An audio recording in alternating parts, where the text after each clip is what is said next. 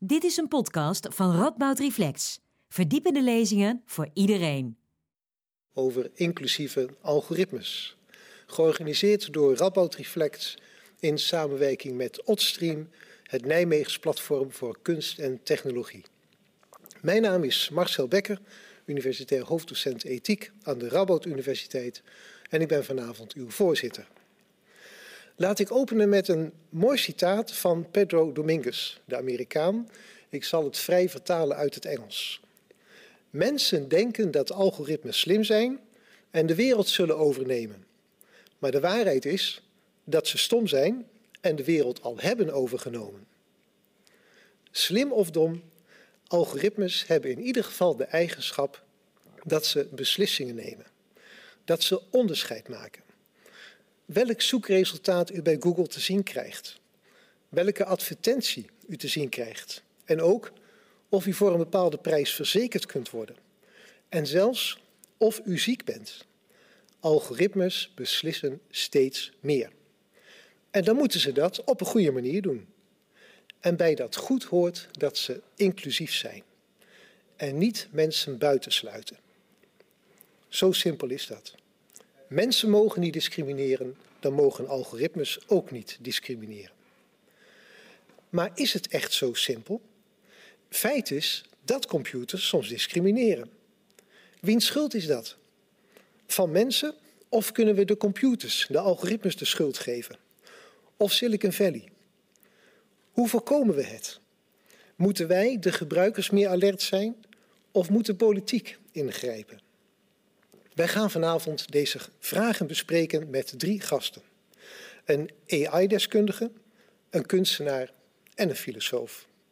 Ze krijgen alle drie 15 minuten het woord. Dan zijn we drie kwartier verder en gaan we met elkaar in gesprek. U kunt zich thuis in dat gesprek mengen door vragen te stellen via Mentimeter. Ik zeg alvast, gaat u naar menti.com en log dan in met de code 6 006 484. 6 006 484. De eerste spreker vanavond is Senal Senay Grebriap.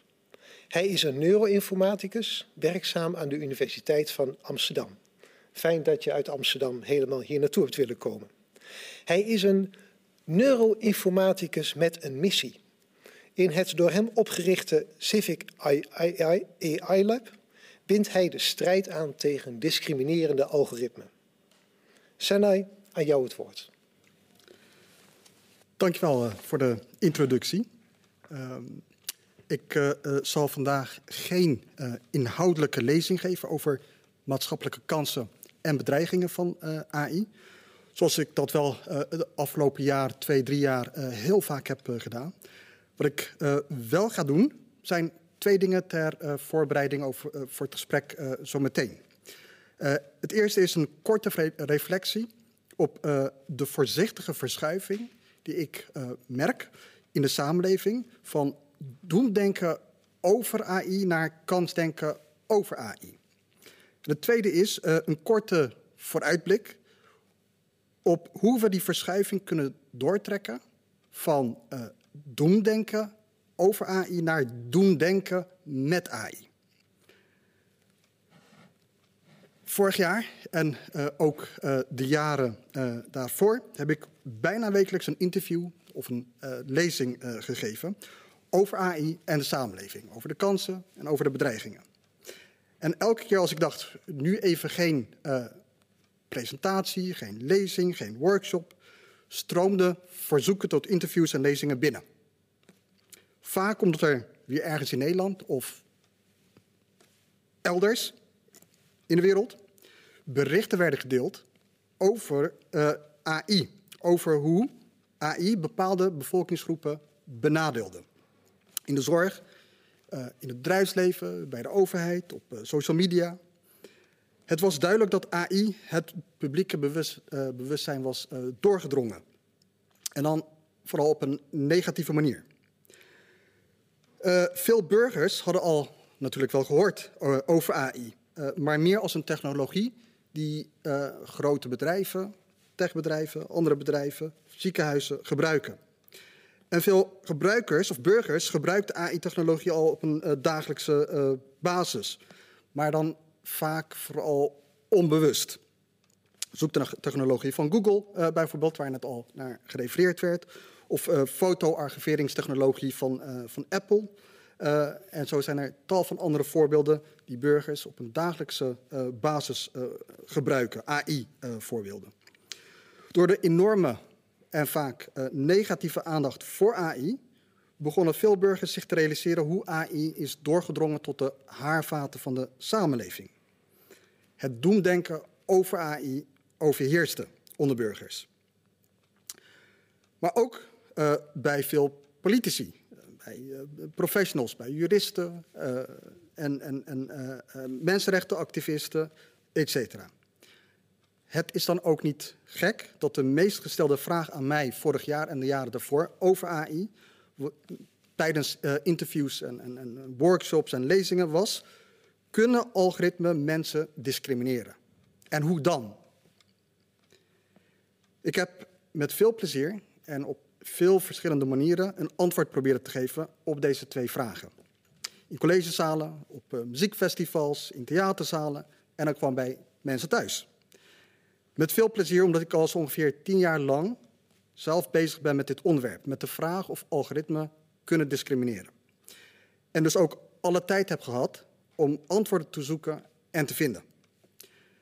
Tien jaar geleden deed ik namelijk iets wat ik toen heel graag deed en wat ik nu nog steeds uh, heel graag doe. Dat is antwoorden geven op vragen die nog gesteld gaan worden. Dat is niet altijd even makkelijk en het wordt niet altijd gewaardeerd, zeker niet in, uh, in de wetenschap waar doorgaans antwoorden worden verwacht op relevante uh, wetenschappelijke vragen en niet op vragen die nog moeten komen.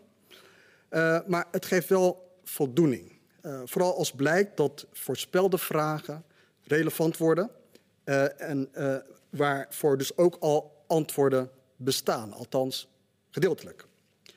Zoals nu dus met de vraag: kunnen algoritmen mensen discrimineren en hoe dan?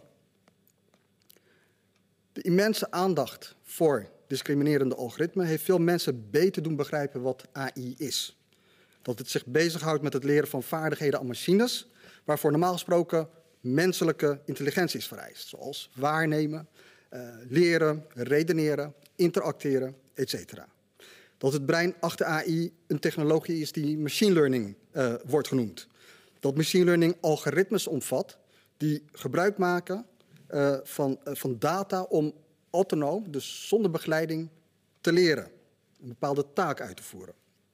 Dat als die data schadelijke vooroordelen bevatten, dus vooroordelen, die leiden tot uh, discriminatie of ongelijkheid, of als die data niet representatief zijn voor de mensen waarvoor die algoritmes zijn gebouwd, dat zelflerende systemen, artificiële systemen, ook kunnen discrimineren. Lerende systemen, lerende algoritmen zijn wat dat betreft net als mensen.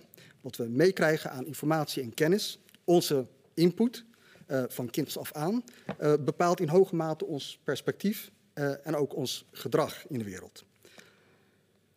Voor de reflectie en het gesprek van vandaag heb ik de afgelopen dagen teruggedacht aan de interviews en de lezingen die ik dit jaar heb gegeven. En de meest gestelde vraag dit jaar is niet: kunnen algoritmen discrimineren en hoe dan? Maar kunnen we algoritmen inzetten voor het algemeen belang?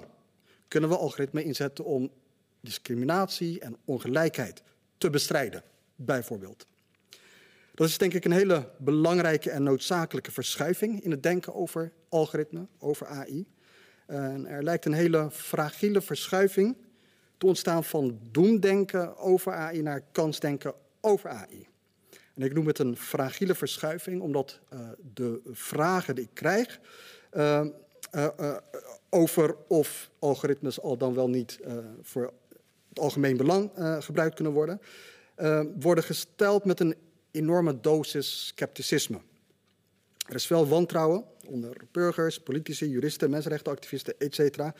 over AI en algoritmen en de toepassingen ervan voor goede doelen, voor het algemeen belang. En ook dit is uh, begrijpelijk, want vooralsnog zijn het de grote techbedrijven uh, die AI-technologie domineren en daarmee steeds machtig worden, uh, zonder per se het algemeen belang te dienen. De macht en de impact van deze techbedrijven leidt af van de kansen, ook de maatschappelijke kansen, die AI ons uh, biedt. Het scepticisme nu over inclusieve algoritmen vind ik uh, vergelijkbaar met uh, het scepticisme dat ik tien jaar geleden heb ervaren over discriminerende algoritmen. Toen werd mij ook alom gezegd, algoritmen die burgers discrimineren. Dat kan toch helemaal niet? Waar heb je het over? Uh, kan je beter je tijd niet investeren in andere relevante zaken? Deze reactie kwam voort uit de onwetendheid over wat AI is en kan, is mijn ervaring. Het, het scepticisme nu over inclusieve algoritmen ook, ook uh, komt ook voort uit onwetendheid over wat je met AI kunt doen. Um, dat uh, zal ook uh, onterecht uh, en onnodig blijken. Het scepticisme over inclusieve algoritmen. Maar dan wel als we in staat zijn om algoritmen voor het publieke domein te ontwikkelen in alle openheid, in alle, gezamenlijke, in alle gezamenlijkheid en gericht op lokale behoeftes en talenten van mensen, van burgers. dat gebeurt nu, wat mij betreft, te weinig, veel te weinig. Ik zie nog steeds overheden uh, algoritmen ontwikkelen, testen en gebruiken zonder openheid, overheid, openheid. Vaak uit angst om uh, fouten toe te geven. Uh, ik zie ook wetenschappers vanuit verschillende disciplines aan de slag gaan met AI zonder interdisciplinaire samenwerking aan te gaan. Vaak omdat binnen de eigen discipline makkelijker werken is en ook soms makkelijker scoren is. En ik zie nog te weinig betrokkenheid van burgers om bottom-up ontwikkeling van AI te maken, te realiseren, dat gericht is op lokale waarden, behoeftes, talenten van mensen, etc. De ontwikkeling en toepassing van inclusieve algoritmen, algoritmen dus die het algemeen uh, belang dienen, zal tijd vergen en gepaard gaan met fouten. In die tijd en ruimte om fouten te maken, daar moeten we uh, in investeren. En misschien wel de uh, belangrijkste investering is AI-onderwijs. AI-onderwijs aan burgers, AI-onderwijs vooral aan jongeren. Als we een hele generatie jongeren onderwijzen en opleiden in AI dat draait om het algemeen uh, belang en het verbeteren van de samenleving, dan kunnen we denk ik hele grote stappen maken. AI-onderwijs is de motor die nodig is uh, om van het maatschappelijke doemdenken over AI naar het maatschappelijke doemdenken met AI uh, te komen. Maar ook hier is veel scepticisme over. In mijn laatste interview, uh, vorige week, kreeg ik nog de vraag: is het realistisch om ervan uit te gaan dat een individu ooit voldoende kennis heeft om de producten te beoordelen van bedrijven, of de services te beoordelen van uh, overheden en andere organisaties die gebruik maken van AI-technologie? omdat deze organisaties en bedrijven een enorme kennisvoorsprong hebben. En mijn antwoord was: ja, je moet er juist naartoe werken dat individuen, burgers, ooit voldoende of minimale kennis hebben om AI-technologie te beoordelen, te toetsen op wat, wat het uh, oplevert voor hen en ermee aan de slag te kunnen gaan. Zoals ik wel vaker benadruk, ieder burger, ieder persoon moet digitaal geletterd en digitaal gecijferd zijn om in de opkomende algoritmische wereld eigenaarschap uh, te nemen. Uh, ik vind digitale geletterdheid en digitale gecijferdheid net zo belangrijk als lezen en schrijven nu, in deze huidige wereld. Uh, hiervan zeggen we ook niet, maar niet iedereen zal lezen, schrijven voldoende kunnen beheersen. Dus laten we daar niet in investeren. Dat doen we niet. We investeren erin omdat we denken dat het de emancipatie van alle burgers helpt. AI-onderwijs voor iedereen is de moot die nodig is om, de maatschappelijk, om het maatschappelijk doemdenken over AI uh, naar het maatschappelijke doendenken met AI te brengen. Dat wilde ik vandaag met jullie delen.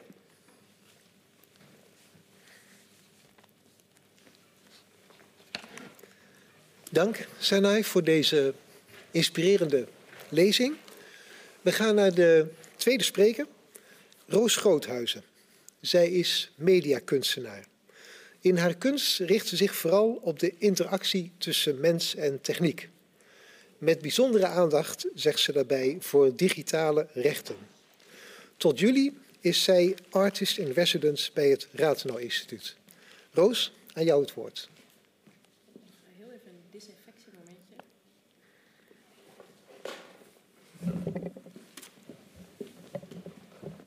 Zo, dankjewel. Uh, goedenavond allemaal. Uh, hallo, kijkers thuis. Uh, mijn naam is Roos Groothuizen en ik ben mediakunstenaar. Even kijken hoor. Ik ben, ah, daar is mijn presentatie. Uh, ik wil allereerst iedereen bedanken dat ik vandaag hier mocht komen spreken bij Radboud Reflex. En um, ik zal in mijn presentatie uitleggen wie ik ben en wat ik doe. Ik hou me vooral bezig inderdaad met de menselijke verbinding met technologie. En dat oefen ik op verschillende manieren uit. Uh, allereerst iets over mijzelf. Uh, ik ben mediakunstenaar, een aantal jaren geleden afgestudeerd als grafisch ontwerper en als ontwerper. En ik noem mezelf inmiddels kunstenaar, maar ik denk nog steeds eigenlijk vanuit dat hele ontwerpende, ontwerpend artistiek denken en eigenlijk ontwerpend denken ook. Um, ik focus me met name op digitale mensenrechten. En wat, met ik, wat ik met digitale mensenrechten bedoel, is eigenlijk de ethische ellende uh, die uh, plaatsvindt op het internet, of uh, zich bezighoudt met algoritmes, maar ook informatiefilters. mijn interesse begon voornamelijk met censuur. En als je dan vooral terugreflecteert op designdenken, is dat het af en toe zo belangrijk is wat je besluit weg te laten of wat je besluit toe te voegen aan bepaalde informatie. En daar dus is mijn passie ook uit ontstaan. Uh, een van de eerste werken die ik toen heb gemaakt, is uh, vijf jaar geleden, uh, de Consulate of Google, dat ziet u op het plaatje hier. Dat was eigenlijk een, soort bananenrepubliek-achtig consulaat, waar je paspoort kon laten maken met het advertentieprofiel dat Google van uw internetgedrag had gemaakt. Zodoende, ik ben ook nog onderdeel van een kunstcollectief genaamd Telemagic. En dat doe ik samen met Sianne van den Houten en Imer Marinus. En wij werken in Rotterdam en in Amsterdam. En uh, daar zijn we eigenlijk met een heel andere kant bezig. Uh, want we zijn dan vooral, uh, ja, we noemen onszelf spirituele servers. We zijn een open media lab. En daar zijn we vooral op zoek naar de mysteries die ontstaan bij onzichtbare technologie. Want de technologie die wij dagelijks gebruiken, die wordt steeds onzichtbaarder. Ik bedoel, algoritmes heeft misschien van iets dat de blackbox heet gehoord. En uh, hoe onzichtbaarder alles wordt, hoe magischer ook alles wordt. Misschien heeft u wel eens een keer telefoon in de lucht gehouden op het moment dat u geen verbinding had. En uh, dat is eigenlijk niet hoe het echt werkt. Maar we zien wel ongekende schoonheid in uh, de rituelen die we dus met technologie hebben. En die, um, eigenlijk wat we doen is, uh, ja, we, we, halen dat uit elkaar en we proberen dat te hermystificeren. En op het plaatje hier uh, is een werk wat wij vorig jaar voor het festival Into the Great Wide Open op Vlieland hebben ontwikkeld. Dat heette de Telepithia. En dat was eigenlijk een orakel waar je naartoe kon gaan, uh, je handen in het waterbassin kon stoppen. En op dat moment werd eigenlijk alle data afgelezen van het eiland. Dus denk aan uh, vochtigheid van de grond, uh, de windkracht, maar ook een aantal tweets wat op dat moment de lucht ingestuurd werd. En op basis van al die data werd er een orakel toegesproken die precies bij dat moment paste. Eigenlijk, um, wat ik me laatst realiseerde was uh, dat het met eigenlijk beide dingen, ze liggen ver uit elkaar, maar bij beide dingen proberen we heel erg um, onzichtbare technologie tastbaar te maken. Of op zekere manier een nieuwe vertaalslag te creëren. Om het, hele abstracte wat onzichtbare technologie is, uh, um, ja, kenbaar te maken. Of eigenlijk bloot te leggen aan ons publiek, dus aan onze doelgroep. Uh, door middel van ja, eerst onderzoek, dus eigenlijk dat, dat demystificeren. En daarna om dat weer opnieuw interactief te maken in een nieuw soort context. En um, even goed lezen. Oh ja, dat had ik geschreven. Um, solo doe ik dat eigenlijk vooral, uh, richt ik me dus op de maatschappelijke consequenties. Dus inderdaad uh, ethische dilemma's, uh, ja, de roemigheid, politiek en censuur. Um, en met name, wat ik heel interessant vind, is eigenlijk de, de emoties die we daarbij hebben als mensen. Dus eigenlijk, wat voelen we er nou eigenlijk bij als, als onze privacy geschonden wordt? En ik denk dat dat vaak, als we kijken naar technologie en kunst en technologie uh, is dat nog vaak een onderbelicht, onderbelichte niche in die zin. En als collectief uh, zijn we dus vooral inderdaad die mysteries aan het uitvergroten en aan het omarmen vooral. En dus ook heel erg de schoonheid van die onzichtbare technologie uh, in een nieuw soort lijf proberen te plaatsen. Dus ja, wanneer, waar Senna het net ook over had, is dat in plaats van dat we het over doemdenken hebben, dat we eigenlijk een soort grote weg eromheen maken en een ander soort perspectief daarop een licht op proberen te schijnen. Um, ja, in deze presentatie wil ik het even kort hebben over een aantal projecten die ik afgelopen jaar heb gemaakt. Uh, die dus ook weer uh, met dit thema van deze avond te maken hebben. En allereerst wil ik het hebben over de Black Box Bellagio. En het is een casino waar je niet met geld speelt, maar met je data. En het is een werk wat ik uh, in 2017, 2018 ontwikkeld heb. Ook in samenwerking met De Waag in Amsterdam. En het is echt een casino geweest. Het zag er zo uit. Uh, je kwam binnen, je kreeg muntjes, uh, je hoefde nergens geld voor te betalen. Maar als jij op je telefoon uh, leuke dingen kon laten zien, of als je kon bewijzen dat je bijvoorbeeld een rijbewijs had, of getrouwd was, of misschien iets van birth control deed, dan kreeg je van ons meer muntjes natuurlijk. Er was live jazz, er waren drag queens, er waren drankjes. mensen hoefden geen anderhalf meter afstand van elkaar te houden. Um, en er waren meerdere spellen spellen, bekende spellen uit het casino, uh, maar dan met wat andere regels. En uh, ja, dit was in de nieuwe Anita in Amsterdam, maar het is ook op meerdere plekken in Amsterdam geweest en ook voor verschillende soorten doelgroepen. Dus we hebben het uh, voor ja, de normale burger hebben het georganiseerd, maar we hebben het bijvoorbeeld ook voor de gemeente Amsterdam gedaan en voor het ministerie van Binnenlandse Zaken en voor op conferenties waar mensen die veel van data afwisten en veel van dataproblematiek afwisten, uh, die hebben hier ook aan meegespeeld. Het verrassende is eigenlijk dat bijna iedereen hetzelfde is uh, als het gaat om gedrag en over uh, hun eigen gegevens vrijgeven. En wat kon je dus zo al doen in dit casino? Um, ja, zoals ik al zei, bij binnenkomst kreeg je muntjes. Iedereen kreeg standaard muntjes. Je hoeft eigenlijk niks te laten zien. Dus je was eigenlijk altijd in controle in het casino. En uh, dat, um, ja, dus eigenlijk, je, je hoeft er nooit wat prijs te geven. Maar als je dat deed, dan werden en je winkansen vergroot. En kreeg je natuurlijk meer muntjes. Waar je uiteindelijk niks mee kon winnen. Maar dat maakte het niet minder leuk. En uh, bij binnenkomst, uh, ja, als je bijvoorbeeld meer dan 30.000 euro op de bankrekening had staan. En dat kon laten zien aan een van de kassamedewerkers. Dan kreeg je van ons extra muntjes. En we hadden bijvoorbeeld een pokerspel. Um, Waar, uh, dat was eigenlijk gewoon de normale regels van Texas Hold'em. Maar uh, je had hier de mogelijkheid om vals te spelen. En als je dan zou vals spelen, dus bijvoorbeeld de kaarten van een ander inkijken, of misschien uh, ja, kaarten voor nieuwe kaarten omruilen, dan moest je iets laten zien op je telefoon. En dat werd besloten door de croupier. Dus je moest bijvoorbeeld je laatste appje laten zien, of het saldo van je bankrekening, of je laatst genomen foto's. En op die manier werden dus je winkansen vergroot.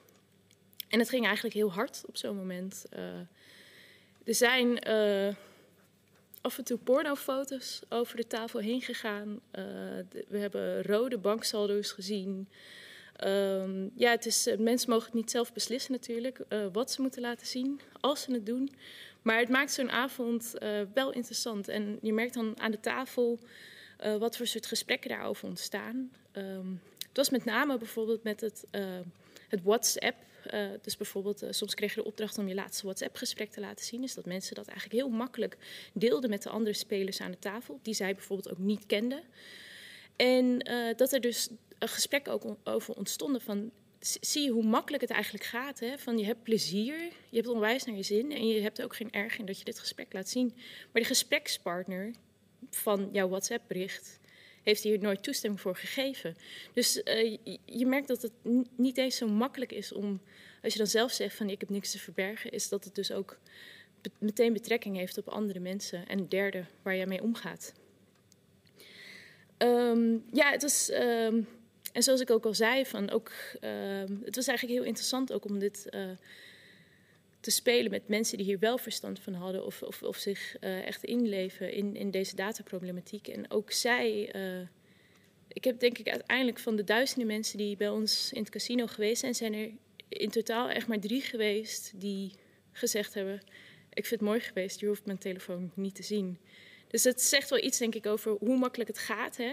En ook um, ja, hoe alles een beetje zo gamified is, ook op het internet. En uh, dat je er veel verstand van kan hebben en uh, ook sceptisch kan zijn, maar dan in, in het heetste moment dat toch achter je laat.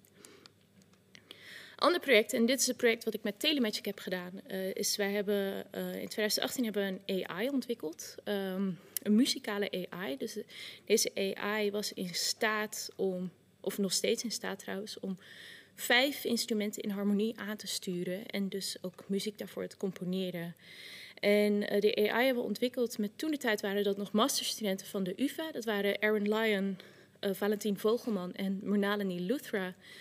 Uh, waarmee we dus deze AI ontwikkeld hebben. En eigenlijk was het voor ons ook um, een manier om inderdaad dus van, om te kijken van hoe kunnen we die AI op een andere manier met ons laten samenwerken. En we merkten met name ook in de muziekwereld wordt de AI heel erg in een soort menselijk keurslijf gestopt. Uh, waar ze dus eigenlijk zoveel mogelijk het, het menselijke muzikant moeten nabootsen. Of uiteindelijk, uh, ja, dus bijvoorbeeld was, uh, Sony had geloof ik een AI ontwikkeld die Beatles liedjes kon namaken. En het was eigenlijk zo zonde, want je hebt juist het ding wat verder kan denken dan je hersenen zelf. Hè? Dat kan ander soort patronen herkennen dan wat mensen kunnen doen. En hoe kun je die nieuwe manier van patronen herkennen en ontdekken uh, op een ander soort manier binnen het muziek maken inzetten. En we zien dus ook deze AI um, allereerst denk ik als een instrument, als een tool, maar het is ook een muzikant. Dus het is, uh, het is, uh, het is een nieuw soort ding eigenlijk, een soort zelfdenkend instrument. En in deze show um, was de AI dus ook um, de hoofdact. We hebben hier live performances meegedaan. Um, en daarbij was natuurlijk ook heel erg de vraag van hoe, uh, hoe geef je eigenlijk een concert met iets wat niet bestaat, iets wat een stuk software is. Dat klonk dus zo. Even kijken hoor.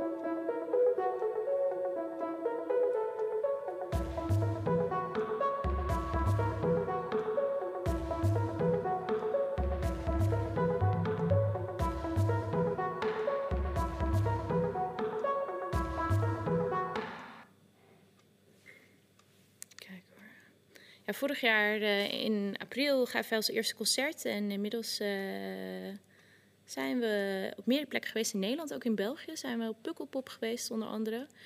En um, ja, het was eigenlijk het is, het is zo'n tof project. Het, um, we hebben toen, zoals u in de video zag, hebben we um, ja, om, omdat de AI wilden we geen lichaam geven. De AI is lichaamloos en ook eigenlijk overal tegelijkertijd. Uh, maar om inzichtelijk te maken welke noten er op welk moment aangeslagen worden, hebben om de synthesizers die de AI bespeelden, uh, soort lichtcirkels gebouwd. En elke keer dat er noot werd aangeslagen, gingen dus die cirkels ook aan. Um, als je goed even opgelet, zag je ook in het midden van de vloer uh, een patroon. Het was eigenlijk een soort, een soort sterrenhemel. En het moment dat een compositie gemaakt werd, um, komen er dus ook lijnen eigenlijk tussen die sterren in. Uh, dus eigenlijk bijna een soort constellaties.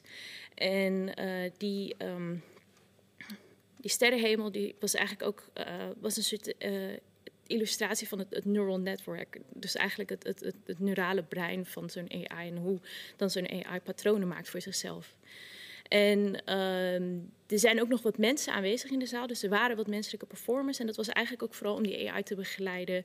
En deze personen waren ook zodanig anoniem gemaakt. Omdat het eigenlijk voor ons heel belangrijk was van deze avond gaat om de AI. En uh, we proberen dus eigenlijk die AI dat, dat vuur te geven om op zichzelf verder te gaan. En eigenlijk um, ja, een soort nieuwe toekomsttool wordt. Uh, waarmee we dus als mensen verder kunnen denken en verder kunnen reiken. En dus deze mensen waren daar om te begeleiden. Dus inderdaad om af en toe het timbre of, het geluid uh, harder of zachter te zetten van dus die AI. Um, dus zodoende um, ja, probeerden wij eigenlijk een, een ander soort licht te schijnen op, uh, ja, dus, dus, eigenlijk naast soort van de hele Elon Musk ellende met soort doemdenken en oh, AI neemt de wereld over en vervangt de mens uiteindelijk, zien we dat eigenlijk op een ander soort manier. En wat we ook als collectief interessant vinden is wat gebeurt er nou eigenlijk als, als dus de computer de controle overneemt. En dat is dus hier het geval, maar eigenlijk ook bij ons ander werk. Ehm, dan nog even iets heel anders. Uh, ik was de afgelopen twee jaar um, de eerste arts in residence van het Ratenau Instituut. Het Ratenau Instituut is een wetenschappelijk instituut in Den Haag. En zij uh, focussen zich vooral op de maatschappelijke consequenties uh, als het gaat om digitale technologie. En ze schrijven rapporten en geven adviezen aan onder andere politiek en overheidsinstellingen. En um, ik ben toen aangesteld daar als arts in residence uh, in samenwerking met Setup. Dat is een mediaplatform in Utrecht. En dus door het Ratenau zelf, want het was vooral ook een zoektocht naar um, hoe kunst en artistiek onderzoek eigenlijk een wetenschappelijk en academisch onderzoek zou kunnen verrijken. En een van de probleemstellingen die zij in het begin hadden was ook vooral, uh, ja, we schrijven deze rapporten over hele abstracte problemen. We hebben het over digitale technologie, we hebben het over algoritmes. En dat probeer je in 150 pagina's te stoppen. En dat geef je aan een politicus die dat voor het eerst in zijn leven leest.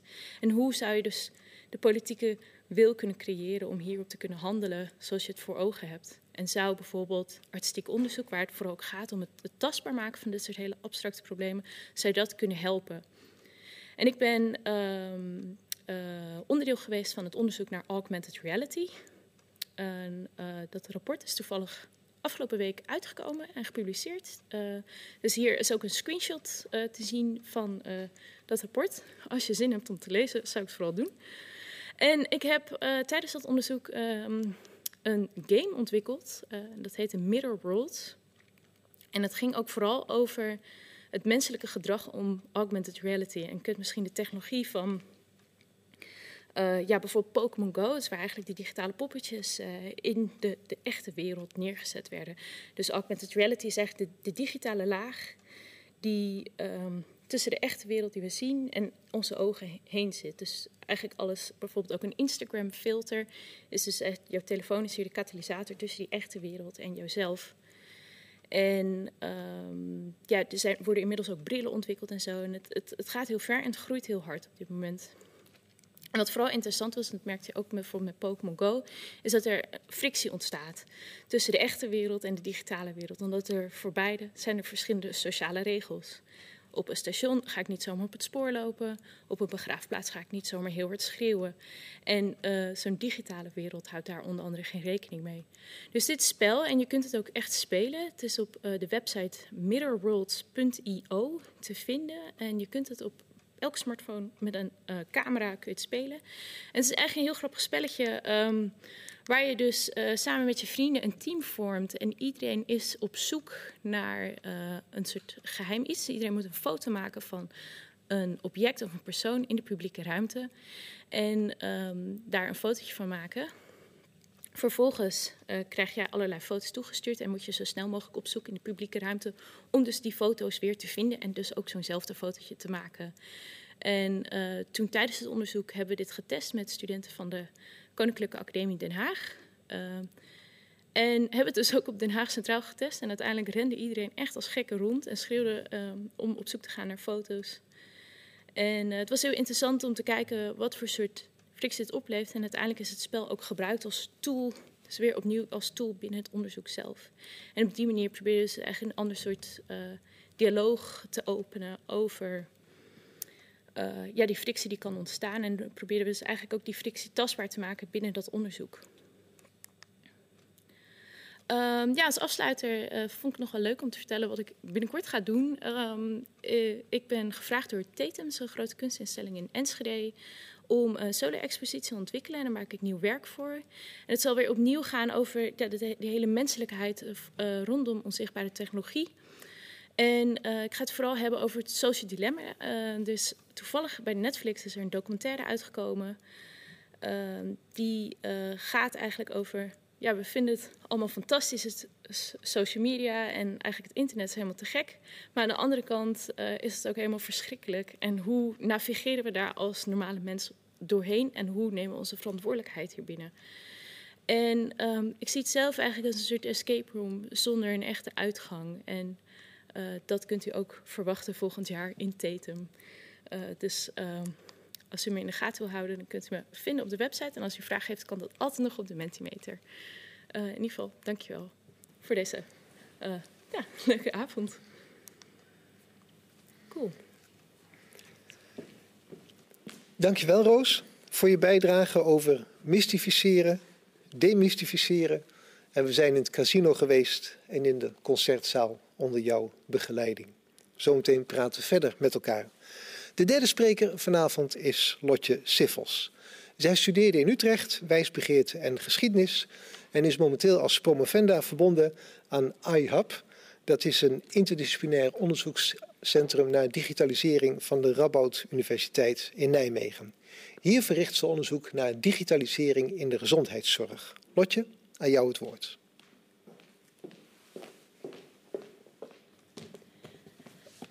Goedenavond en ook bedankt dat ik hier mocht zijn.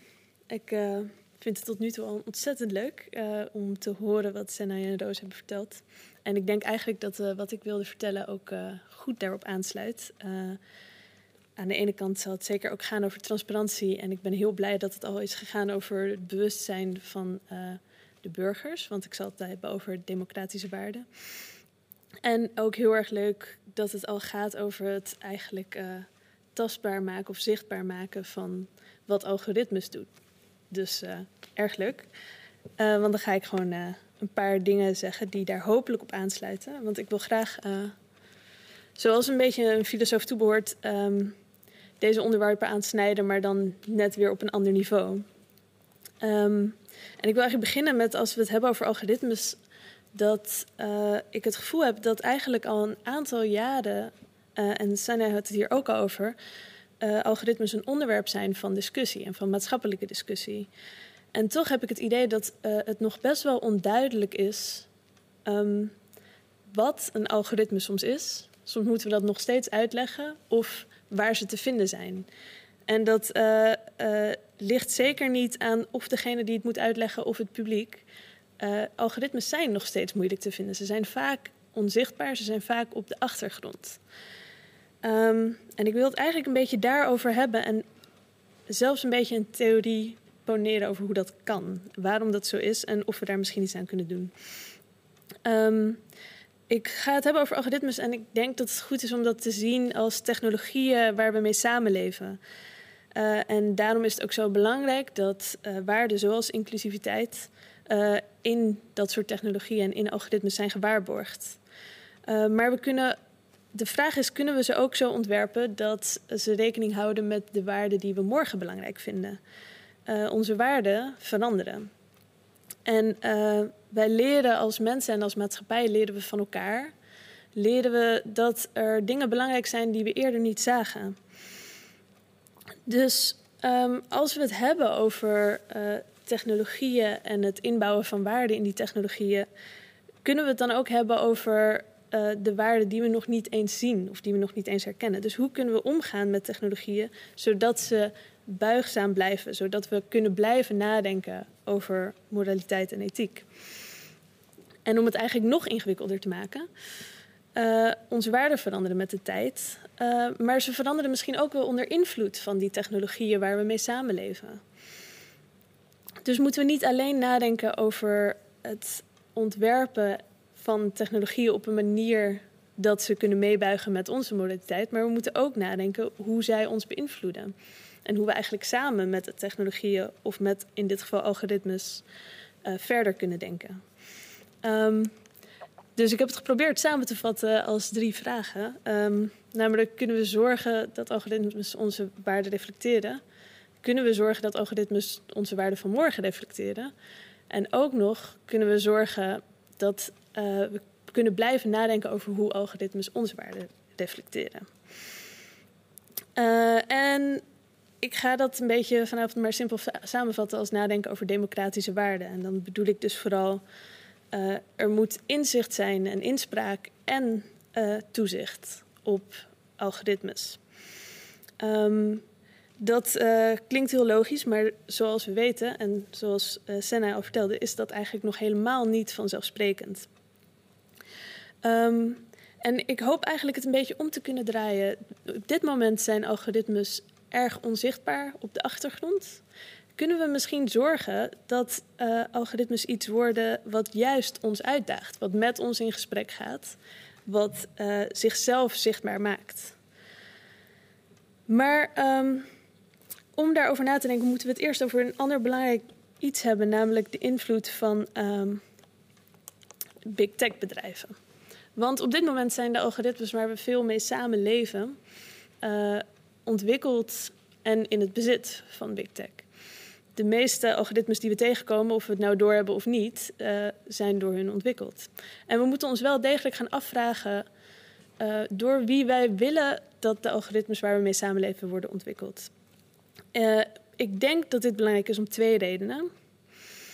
En de eerste is natuurlijk gewoon dat het zijn bedrijven. Er is zeer beperkte inspraak, toegang, transparantie bij dit soort bedrijven.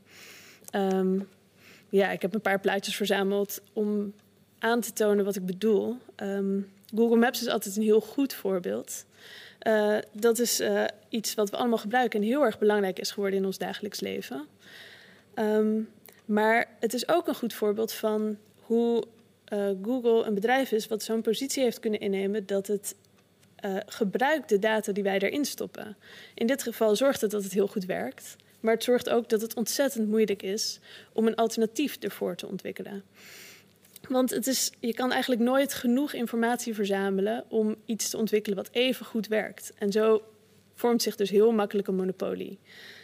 Um, en daarom moet je ook eigenlijk al nadenken over in wiens handen deze algoritmen zijn vanaf het begin dat iets zich gaat ontwikkelen in een bepaald domein. En uh, als het gaat om bijvoorbeeld gezondheidszorg, waar ik op dit moment zelf ook onderzoek naar doe, um, is dat een hele relevante vraag. Big tech bedrijven zijn zich op dit moment steeds meer aan het bemoeien met wat er gebeurt in de gezondheidszorg.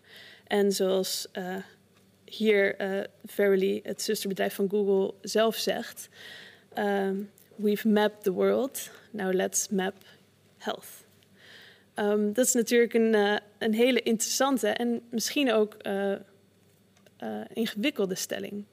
Want als Google daadwerkelijk zo erg het systeem om gezondheid in kaart te brengen in handen zou krijgen als het heeft gedaan bij Google Maps, dan kun je dus zien dat zij misschien wel technieken kunnen ontwikkelen om ziekte um, te bestrijden of vroeg te herkennen, te detecteren. Um, die dan in handen zijn van dat enorme bedrijf waar weinig transparantie, inzicht, inspraak, toezicht op is.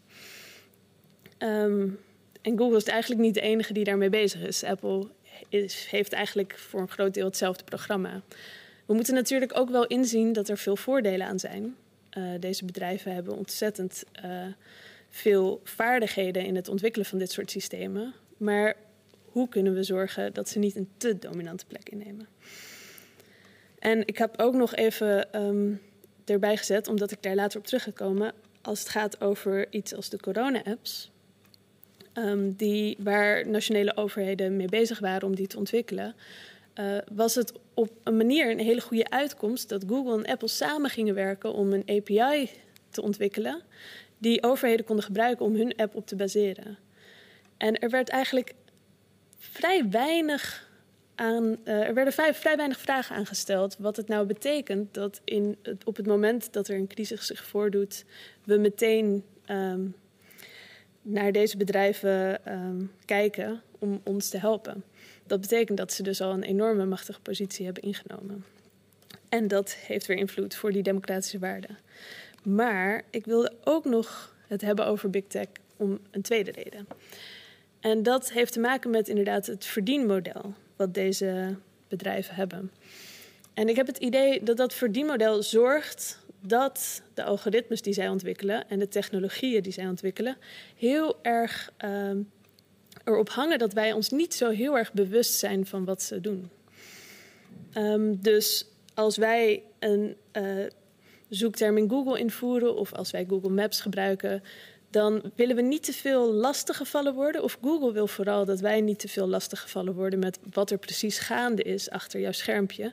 Want zij willen dat je doorklikt, dat je het makkelijk gebruikt, dat het je allemaal makkelijk wordt gemaakt. Um, en ik heb het idee dat dat denken, uh, om het zo onzichtbaar en smooth mogelijk te laten verlopen, dat dat ook door is gegaan in hoe wij überhaupt nadenken over algoritmes en technologieën. Want ook op andere plekken waar algoritmes worden ontwikkeld, is het helemaal niet vanzelfsprekend om vanaf het begin na te denken over transparantie en democratische waarden. Dat is meestal een gedachte achteraf en in het begin wordt er meer nagedacht over efficiëntie, effectiviteit. En soms wordt er zelfs inderdaad iets gedaan om het juist onzichtbaar te houden. Nou, ik ga niet uitleggen wat het schandaal bij de Belastingdienst was. Het was natuurlijk um, de toeslagenaffaire waarbij uh, algoritmes een grote rol speelden en uh, er ontzettend discriminerend en, uh, effect hadden. En dat is op zichzelf al ongelooflijk, maar ik wil hier ook nog naar voren halen dat het eigenlijk ook heel vreemd was dat er allemaal dingen gebeurden waar zo weinig inzicht in was. Zelfs binnen de organisatie was het heel onduidelijk wat er nou precies aan de hand was. Er heerste ook een angstcultuur waardoor mensen niet aan de bel konden trekken. Maar er was ook gewoon heel veel onduidelijk in dit hele systeem op meerdere niveaus.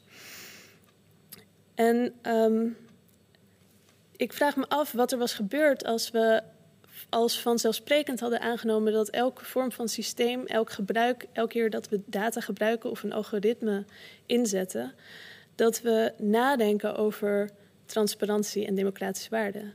Misschien moeten we iets wel zo ontwerpen dat het juist stroef loopt, dat het juist langzaam gaat. Dat eigenlijk in dit geval misschien medewerkers van de Belastingdienst af en toe uh, iets moeten doen.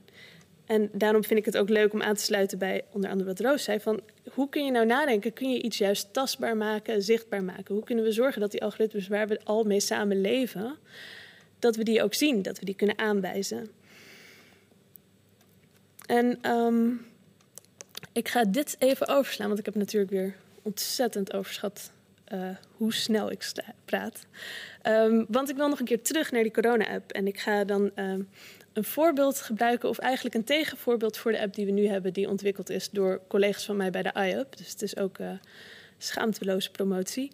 Maar ik vind het heel interessant om aan te kaarten hoe kan je nou met een technologie misschien ander soort uh, waarden naar voren halen, maar ook hoe kun je misschien de gebruiker van een bepaalde technologie juist bewuster maken van wat de technologie doet.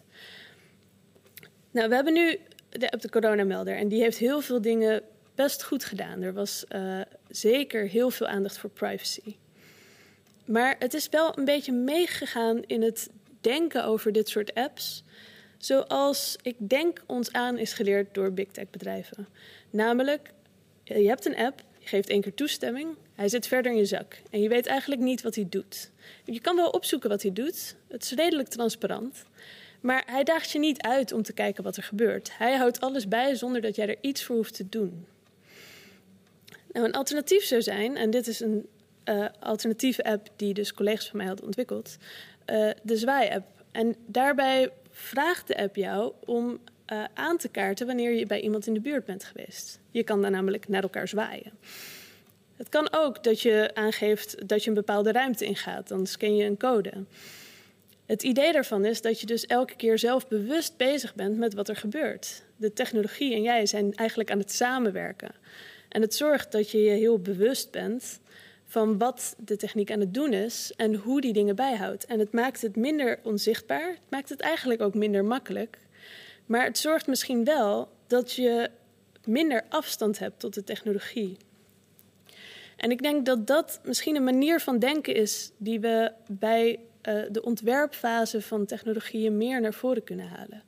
Kunnen we misschien bij al deze algoritmes die nog zo onzichtbaar zijn tot nu toe, zorgen dat we mensen laten zien wat ze doen. Dat we mensen iets laten doen om het te laten werken. Um, en dus om eigenlijk terug te komen bij deze vragen. Um, onze waarden veranderen en we worden beïnvloed door de technologieën die we gebruiken. Ik denk eigenlijk dat zolang algoritmes op de achtergrond zijn, onzichtbaar, zolang we ze niet kunnen zien, kunnen we er ook niet mee in gesprek gaan.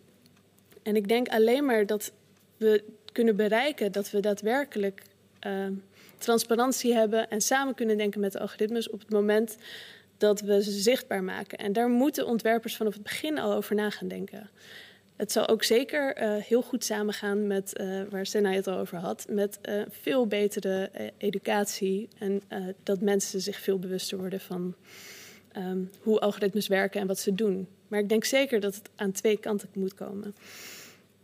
Ehm, dus ik hoop dat op deze manier we misschien algoritmes meer zichtbaar kunnen maken. En dat we dan over een paar jaar, als uh, we het weer gaan hebben over de maatschappelijke gevolgen van algoritmes, dat we ze eigenlijk meer kunnen aanwijzen en dat we veel meer tastbaarheid hebben van waar we het over hebben.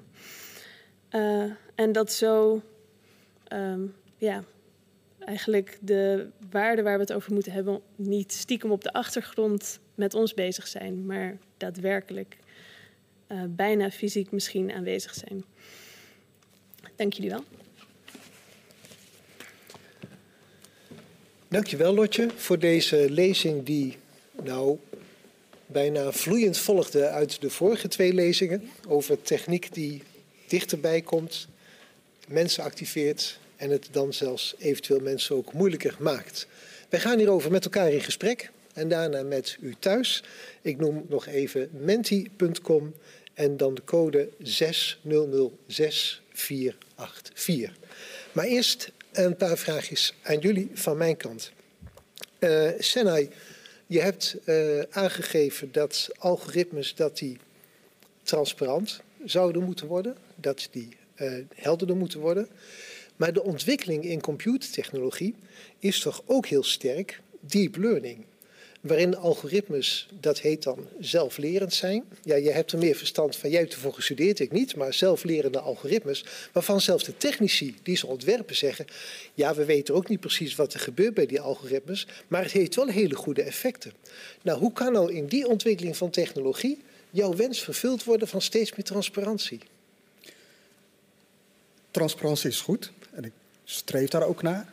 Maar ik heb niet de illusie dat uh, alles compleet transparant zal zijn. Ook de mens is niet transparant. Ook ik, als ik keuzes maak, je kunt zien wat de resultaten zijn van mijn keuzes, maar hoe ik tot die keuzes ben gekomen, kan ik zelf soms ook helemaal niet bewust uitleggen. Of als een organisatie bepaalde beslissingen neemt, uh, neemt de Belastingdienst, waar, waar allerlei data ingaan, keuzes worden gemaakt en er komt een antwoord uit, is soms ook helemaal niet te traceren waarom een bepaalde beslissing is gekomen. Dus transparantie is goed, maar transparantie is zeker niet alles. En je moet ook echt vooral kijken naar wat het effect ervan is. Dat moet eigenlijk uh, als, een, als een soort anker, als een soort uh, basis dienen voor uh, hoe dingen werken. En of ze werken zoals ze zouden moeten werken. Ja. En dus die deep learning technologie kunnen we wel bepaalde afrekenen, afrekenen op bepaalde effecten die wij belangrijk vinden. En op die manier blijven wij de baas en niet die, learning, die zelflerende Precies. algoritme. Ja? ja. Oké, maar dan volgt daar bijna mijn volgende vraag uit. Ja, uh, discrimineren is onderscheid maken. Algoritmes maken per se onderscheid, want ze nemen per se beslissingen. Is het eigenlijk wel zo makkelijk om te bepalen wat goede onderscheiden zijn en wat slechte onderscheiden zijn? Makkelijk hoeft het niet per se uh, te zijn. Uh, dan kom ik nogmaals terug op, op, op de uitkomsten. Um, de uitkomst laat zien of iets goed was of niet. Dat, dat, dat is je guiding principle. Is iets goed, is iets fout? En op basis waarvan bepalen we of iets goed, iets fout is? Wat zijn de kenmerken, wat zijn de, de, de, de features die we, die we bepalen of die we gebruiken om onderscheid te maken tussen mensen of tussen objecten? Dat, is, dat, is, uh, dat leren we continu. Daar worden we steeds meer bewuster van. Ook uh, uh, naar aanleiding of, of, door technologie, door AI-technologie. Ja, maar als dan iemand met criminaliteitsbestrijding bezig is en die zegt ja, het werkt bij mij het beste bij die algoritme als ik van bepaalde wijken waar bepaalde groepen mensen wonen, als ik daar de data het meeste accent geef, dan krijg ik het beste de criminaliteitspatronen eruit. Dat is toch een vorm van discriminatie mhm. die problematisch is, maar die wel volgens die mensen heel effectief kan zijn. Hoe sta je daar tegenover als je zegt dat de uitkomst bepalend is? De vraag is of het effectief is. Dat is een, een, vraag die ik toevallig vandaag ook heb gekregen. In discussie met de, de, uh, met, met, met, met, de politie. Uh, de vraag is of dat uiteindelijk ook goed is. Want wat je doet is, nou, als, als, als postcodes voorspellend blijken te zijn, daar neem je dus ook heel veel mensen mee, of maak je mensen verdacht die toevallig in die postcodes werken. Dat werkt dan weer niet goed. Dus dan, kom je, dan zou je dus in een cyclus komen om dat te verbeteren en te verfijnen. Ja, ja. Dus het algoritme wat eruit komt, versterkt ook een bepaalde manier van kijken, die ook weer misleidend kan zijn. Om die manier toch ook de verkeerde vooroordelen ingeven. Oké. En het leert ons dan vervolgens om toch weer anders na te denken over kenmerken. Om toch nog verder te gaan kijken welke andere kenmerken moeten we dan wel gebruiken om een uh, resultaat te bereiken. Ja, ja. Roos, uh, toen ik jouw presentatie hoorde over dat je gefascineerd bent, dat mensen gefascineerd zijn door het ongrijpbare en bijna het huiveringwekkende, het grootste van technologie. Toen moest ik denken aan een hele klassieke opvatting van religie. Religie is datgene wat vrees en fascinatie bij mensen tegelijkertijd oproept. Ze zijn er bang voor, maar het fascineert ze ook. Je sprak zelf ook over spirituele service. Je hebt het gehad over rituelen. Waar komt die parallel tussen religie en technologie vandaan? Of zijn dat begrippen die je zo per ongeluk in je mond hebt uh, genomen? Nee, ik denk dat ze zeker aan elkaar gekoppeld zijn. Ook omdat uh, ja, de, de, dingen inderdaad die we niet helemaal begrijpen, daar gaan we rituelen aan koppelen. Of uh, wordt dat verklaard met bijgeloof of met magie. En merkt af en toe ook inderdaad dat dat soms met internet gebeurt van... Uh, oh, uh, als het vijf uur is, kan ik het beste op social media posten. Want dan ziet misschien de meeste mensen het. Of inderdaad als je je telefoon in de lucht houdt. Of, uh, maar ook een soort die angst, het bijgeloof ontstaat inmiddels ook. wat ik ook een interessant voorbeeld vind, is mensen die hun webcam afplakken. Want je weet maar nooit of je webcam gehackt is. Want ja, ze kunnen ook je lampje inmiddels uitzetten. En dat er eigenlijk ja, op basis van, um, van rumors uh, ook weer opnieuw een soort bijgeloof ontstaat. Dus het, het, het, het, is wel aan elkaar gelinkt, denk ik. Ja. Maar dat, dat heeft toch iets heel paradoxaals, dat de technologie door mensen is gemaakt, dat die dan tegelijkertijd bij mensen een ja, vrees en fascinatie oproept, dat het ongrijpbaar zou zijn. Ja, maar religie is ook door mensen gemaakt, toch?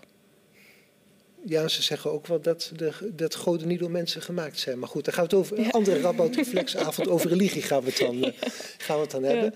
Maar goed, eh, en, en wat doe jij met, die, met dan dat paradoxale? De mens maakt zelf iets waar hij vervolgens dan uh, gefascineerd door is en waar je een beetje. wat vind je dan leuker als kunstenaar? Dat je dan demystificeert, het weer bij de mensen brengt, of dat je juist dat gefascineerde heel erg intact houdt? Ik denk het, demystificeren gebruik ik en ook wij gebruiken we meer als een middel om inderdaad tot bij het, het, het eindproduct, het eindkunstwerk te komen. Dus uh, dat zie ik vooral als een middel, ook om eerst te begrijpen wat betekent nou precies uh, en hoe kunnen we dat tastbaar maken. En dus ik denk inderdaad de, de fascinatie vinden wij belangrijk. Of uiteindelijk ook die fascinatie kunnen overbrengen op... ja, de andere mensen en onze kennis kunnen delen en ook onze fascinatie kunnen delen. Ja. Als techniek eigenlijk helemaal transparant en zichtbaar werd, zou je leven als kunstenaar heel saai zijn.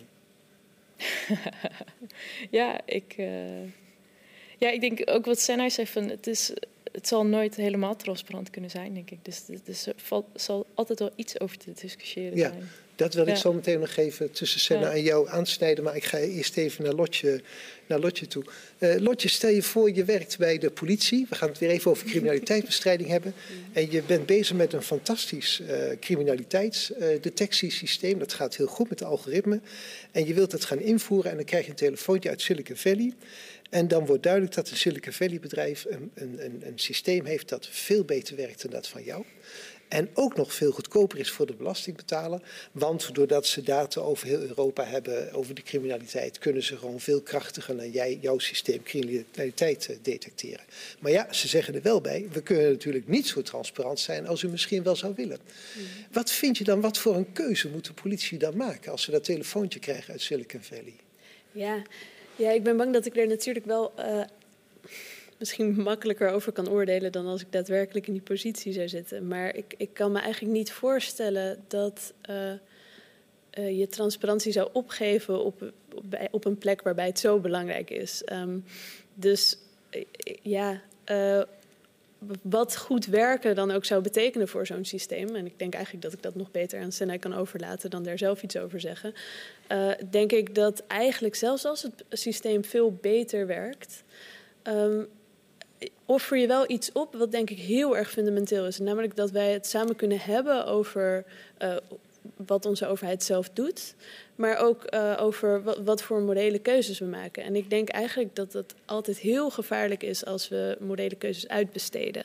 Dus ik denk dat we daar altijd uh, eigenaarschap van moeten houden. Dus ik zou eigenlijk hopelijk, als ik in die stoel zou zitten, nog steeds zeggen: dat is jammer, leuk dat je dat hebt. Maar als het uh, transparant kan en als we daar samen over kunnen praten, kunnen we er misschien iets mee, maar anders ja. niet. Ja, bij dat antwoord kan ik me veel voorstellen.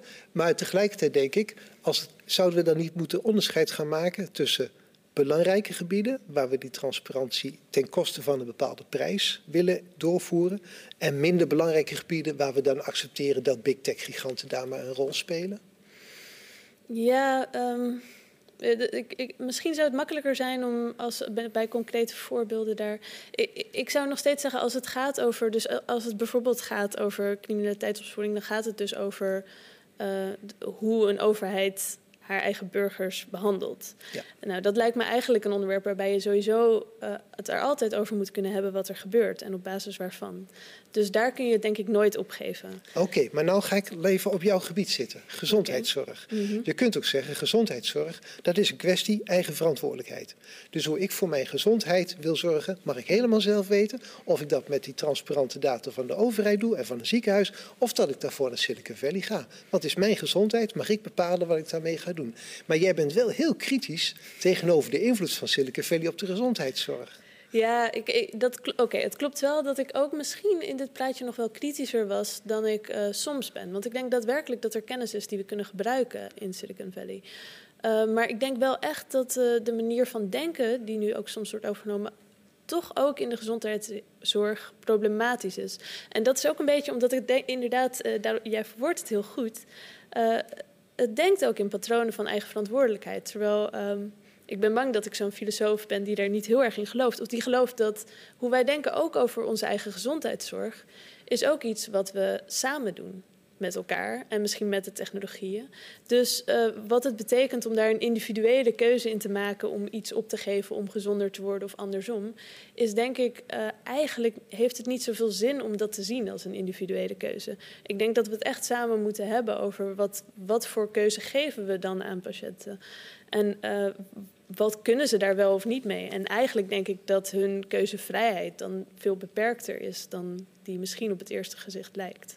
Dus Ja. we moeten het er nog steeds samen over hebben. En dan Ja. moet het dus nog steeds transparant zijn, denk ik. Anders dan is dat gesprek niet mogelijk. Je vraagt wel wat van mensen.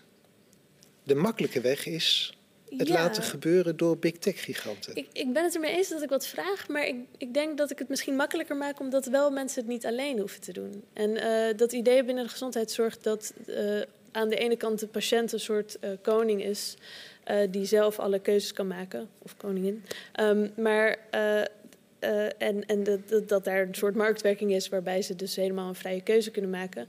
Dat klinkt aan de ene kant makkelijker, maar het is ook heel eenzaam. En het is, eh, het is een verantwoordelijkheid die je dan helemaal zelf moet dragen. Terwijl ik eigenlijk denk dat het inherent helemaal niet iets hoeft te zijn wat je zelf individueel kunt dragen. Het is iets wat we samen kunnen dragen. Ja, ja, en dan vraag je minder van het individu. Ja. Toch even, Senai, je had het over digitale geletterdheid. Je had het over die digitale gecijferdheid. Klinkt prachtig, maar daarmee vraag je dus ook... Ik zou toch ook even aan jou dezelfde vraag als aan Roos. Jij vraagt wel wat van mensen. Zeker. Wat krijgen ze ervoor terug? Een betere positie in de maatschappij. En een betere bewustzijn over hun positie in de maatschappij. En meer kennis en tools om hun positie in die maatschappij te verbeteren. Dat is wat Ja. ze ervoor terugkrijgen. Ik vergeleek het net Ja. met lezen en schrijven. Eh, die parallel die, die, die trek ik gewoon heel direct. Eh, je, het is een, ho- een hoop vragen aan mensen om, om te leren lezen en schrijven. Ja, ja, ja, dus ze krijgen ervoor terug dat ze kritischer kunnen zijn op bepaalde instituties en structuren. Maar ze krijgen er ook zelf meer mogelijkheden terug om hun positie in de maatschappij goed veilig te stellen. Ja, Ja, Ja. eh, dus eigenaarschap nemen in de digitale wereld. Eh, Ja. Het dus, dus niet per se overlaten aan de overheid of de grote techbedrijven, Ja. eh, maar zelf eh, er wat van maken. Ja, kennis is macht. Kennis is macht en, en, en misschien, eh, misschien nog belangrijker, eh, creativiteit is macht. Nou ja, dat brengt mij dan inderdaad op. Het, woord, het leuk dat jij het woordje creativiteit gebruikt. Want volgens mij heb jij in totale bevreemding naar het verhaal van Roos geluisterd. Want daar waar jij uitgaat van transparantie, kennis is macht, zorg ervoor dat je techniek eigen maakt, had zij een verhaal over dat techniek ons overkomt. Dat techniek fascinerend is, dat we erdoor gefascineerd zijn. Dat techniek iets groots is waar we geen greep op hebben. Ik had eigenlijk het idee dat jullie twee verschillende werelden vertegenwoordigden van het kijken naar de techniek. Nou, Hoe heb jij het ervaren? Ik, ik, heb dat juist niet eh, zo op die manier ervaren. Ik, ik, ik, ik luisterde en, en ik dacht, ja, mooi om, om na te denken over hoe je algoritmes tastbaar kunt maken. Ja, dat, dat, is, dat, is, dat is een manier om nog. is een andere manier om in verbinding te staan met algoritmes. En ook na te denken over algoritmes. En ook eh, misschien de volgende stap te maken, namelijk zelf ook aan algoritmes werken en er wat mee doen. Ehm, het is vanuit die perspectief dat ik de link zag eh, met, eh, met jouw presentatie, met jouw ideeën. Eh, en vooral als ik denk aan, de- aan de jongeren, aan de nieuwe generatie, die, die, is, die is veel meer met muziek, kunst, andere vormen bezig, ook in relatie met, met AI. Ze, begrijpen veel meer wat data is, wat algoritmes zijn. Dat, dat, dat is voor mij een inspiratie. Ik, heb, ik ben best hoopvol over de toekomst, zolang maar die jongeren de creativiteit hebben, maar ook de, dus, eh, de skills eh, en de kennis meekrijgen over eh, wat AI is, wat algoritmes denken is, wat Ja. coderen is, et cetera. Maar schrik je ook niet als je ziet hoeveel hoe mensen bereid zijn om data weg te geven in het casino? Ehm, Ik niet. ja, ik, ik denk dat mensen eh, altijd heel veel data hebben terug, eh, of, eh, weggegeven. Ehm, en dat kan spannend zijn, daar kunnen negatieve consequenties aan verbonden zijn.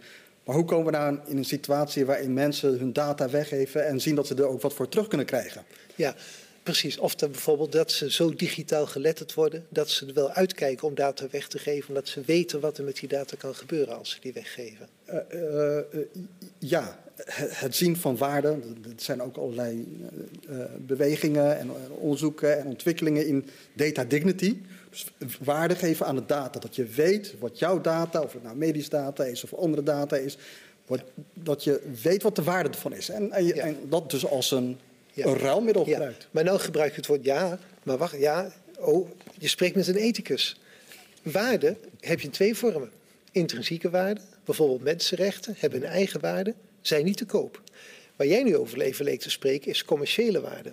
Dat je data te koop aan kunt bieden, zodat je er iets anders voor terugkrijgt. Het leuke van die casino-metafoor vind ik juist dat je een beetje speelt. Aan de ene kant lijken privacy en digitale rechten lijken iets intrinsieks te hebben. Vervolgens blijken mensen in een hele commerciële, de ultieme commerciële setting van een casino, blijken ze bereid om daar toch geldwaarde aan te geven en die te kunnen verhandelen. En je fluisterde net, je zei net zachtjes, ik schrok er niet van wat mensen deden. Nee, nee, het is ook. ehm, mag ik eerst nog wat aanvullen op eh, Ja? wat je ook aan Senai vroeg? Is eh, dat het inderdaad eh, de- binnen mijn werk, dat het gaat inderdaad om dat technologie iets groots en ongrijpbaars is.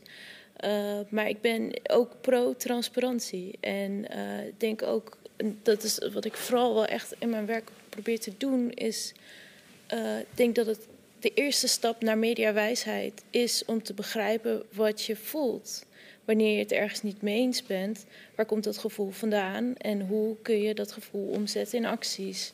En eh, denk vooral inderdaad, en dan komen we ook weer terug op het bijgeloof en op het, eh, op het soort van eh sceptischheid, zonder dat je echt weet waar je precies sceptisch over bent eh, komt ook heel erg naar boven bij eh, die privacy issues.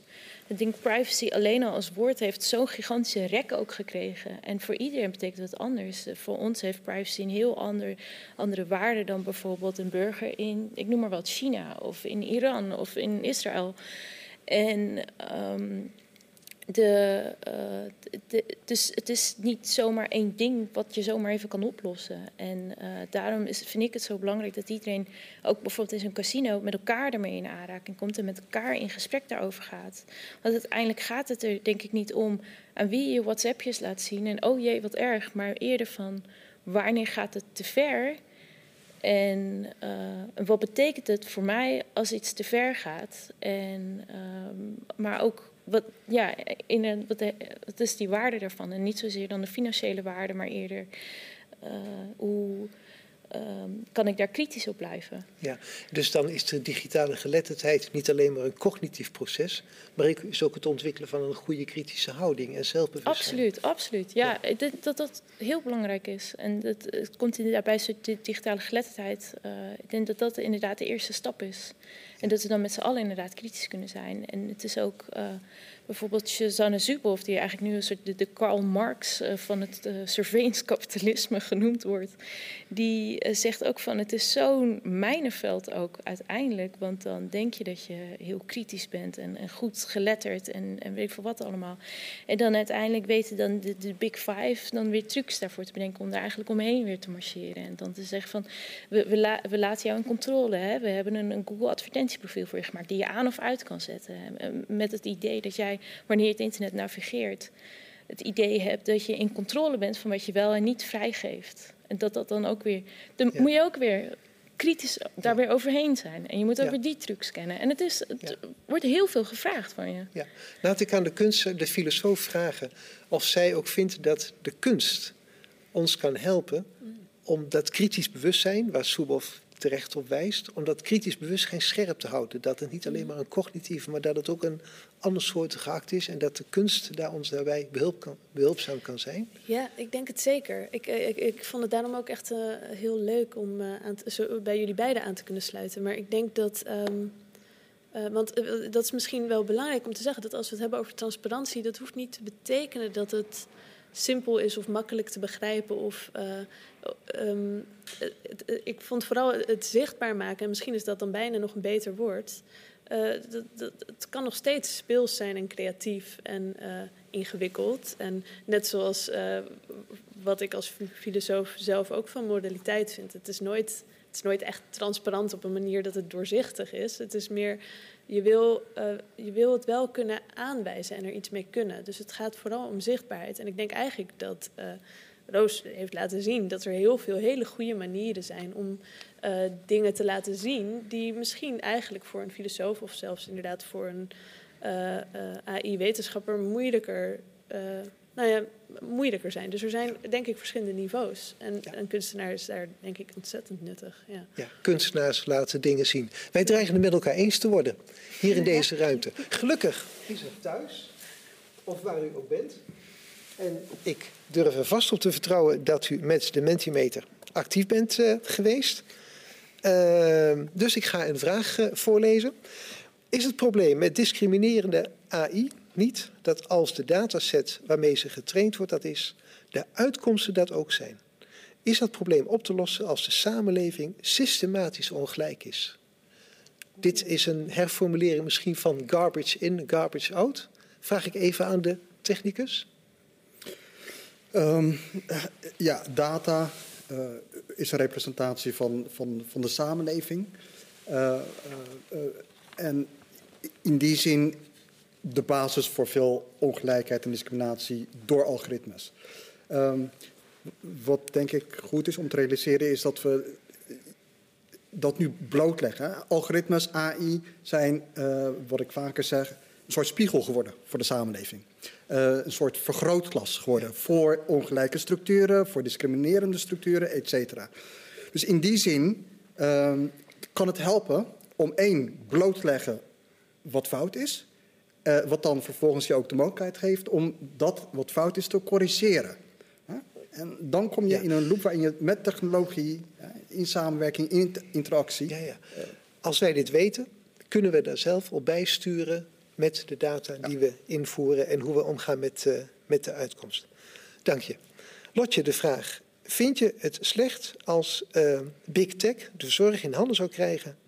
En als je dat slecht vindt, hoe zou dat tegengehouden kunnen worden? Uh, hebben we het er al even kort over gehad. Heb je daar nog op iets aan ja, te vullen? Ja, ik ben ook inderdaad bang dat de eerste vraag net iets makkelijker te beantwoorden is, misschien dan de tweede. Ehm, ja, hoe het tegengehouden kan worden. Ik, ik, ja, uh, ik denk echt dat. Uh, um, ik ben bang dat dat deels een vraag is waar ik echt nog niet een antwoord op heb. Ik, ik denk dat er uh, een gedachteverandering nodig is, waarbij we ons bewust zijn van wat er op het spel staat. En vervolgens wel misschien een constructief dialoog aan kunnen gaan met Big Tech. Maar er zal ook zeker, en dat is meer in de praktische zin, uh, denk ik, een hele grote rol voor uh, de overheid zijn. Om in domeinen die we zien als ook voor een groot deel uh, het hebben van een publieke functie. En bijvoorbeeld binnen gezondheidszorg. Te zeggen, we willen zorgen dat we bepaalde dingen zelf in handen houden. Dus die moeten dan eigenlijk gewoon wel die stap zetten. Ja, ja die stap moeten wel, ja. ja. De volgende vraag is over de Europese Unie. Ik kijk even naar Senai, de EU, maar daarna kijk ik naar jou, want jij zit bij het Rathenau Instituut en dat is een denktank, dus jij weet hier ook alles vanaf. Is de EU Digital Service Act een stap voorwaarts? Wordt gevraagd. Misschien afgezien dat we het specifiek over de Digital Service Act kunnen hebben, uh, wat we misschien niet direct paraat hebben, maar het beleid van de Europese Unie. Is dat een goede zaak? Dat is een hele brede vraag. Over het algemeen, uh, in Europa wordt bewust omgegaan met AI, maar er is ook heel veel nadruk op regulering. Ja, maar misschien dat ik even de achtergrond van de vraag, waarom ik dit in een groter perspectief wil plaatsen. Er wordt wel gezegd, China heeft een manier van omgaan met AI. De Verenigde Staten hebben dat ook. En Europa wil er heel bewust een derde weg hebben, waarin rechten, digitale rechten, maar bijvoorbeeld ook de AVG, heel nadrukkelijk een eigen stempel drukken over hoe we met digitalisering omgaan. Herken je dat positieve beeld dat Europa van zichzelf dan schetst tussen de andere tech?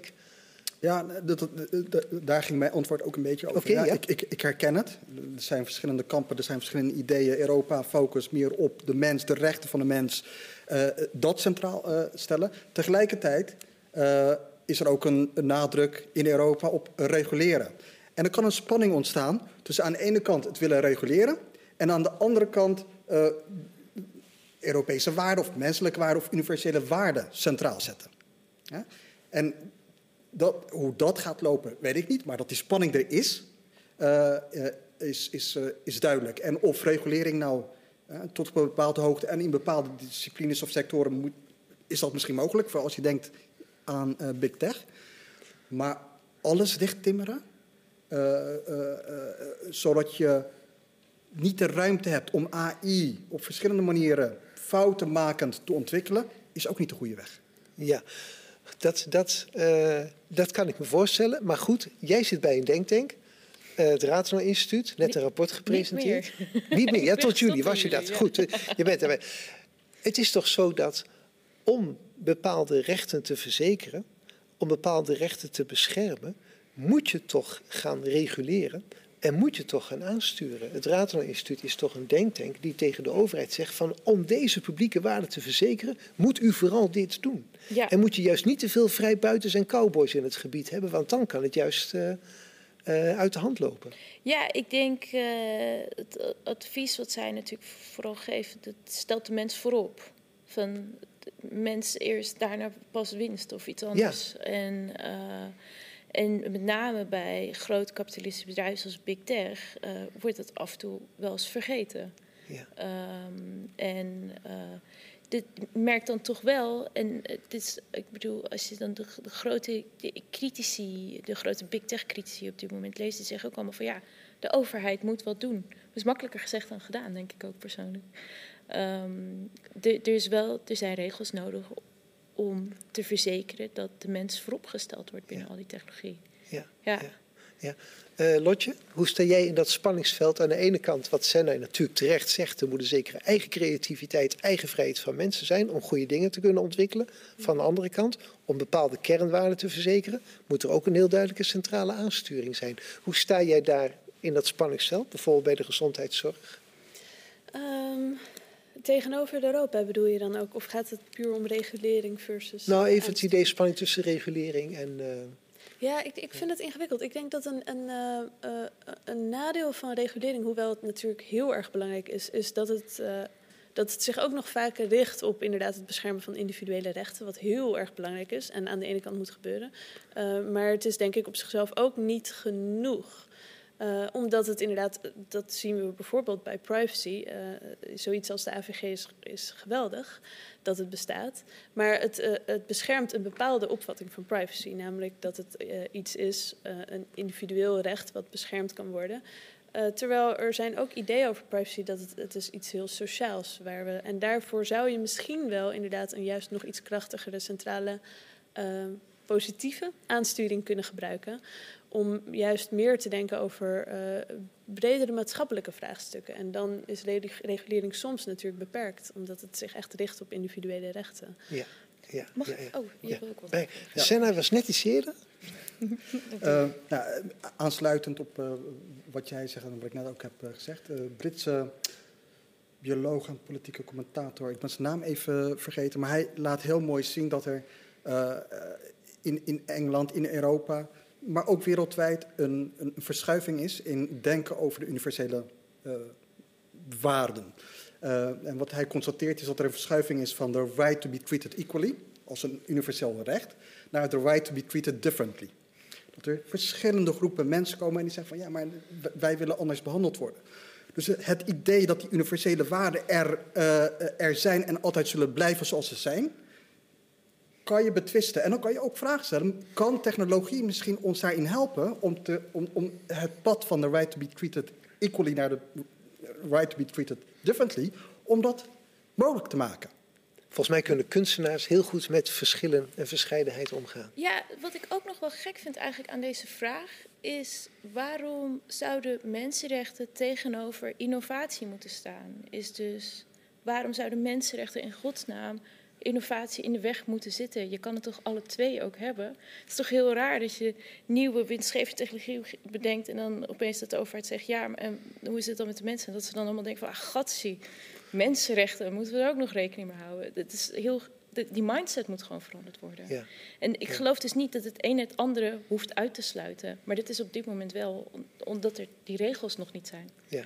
Ja, ja, ja. En het right to be treated differently, kun je daar iets uh, bij voorstellen?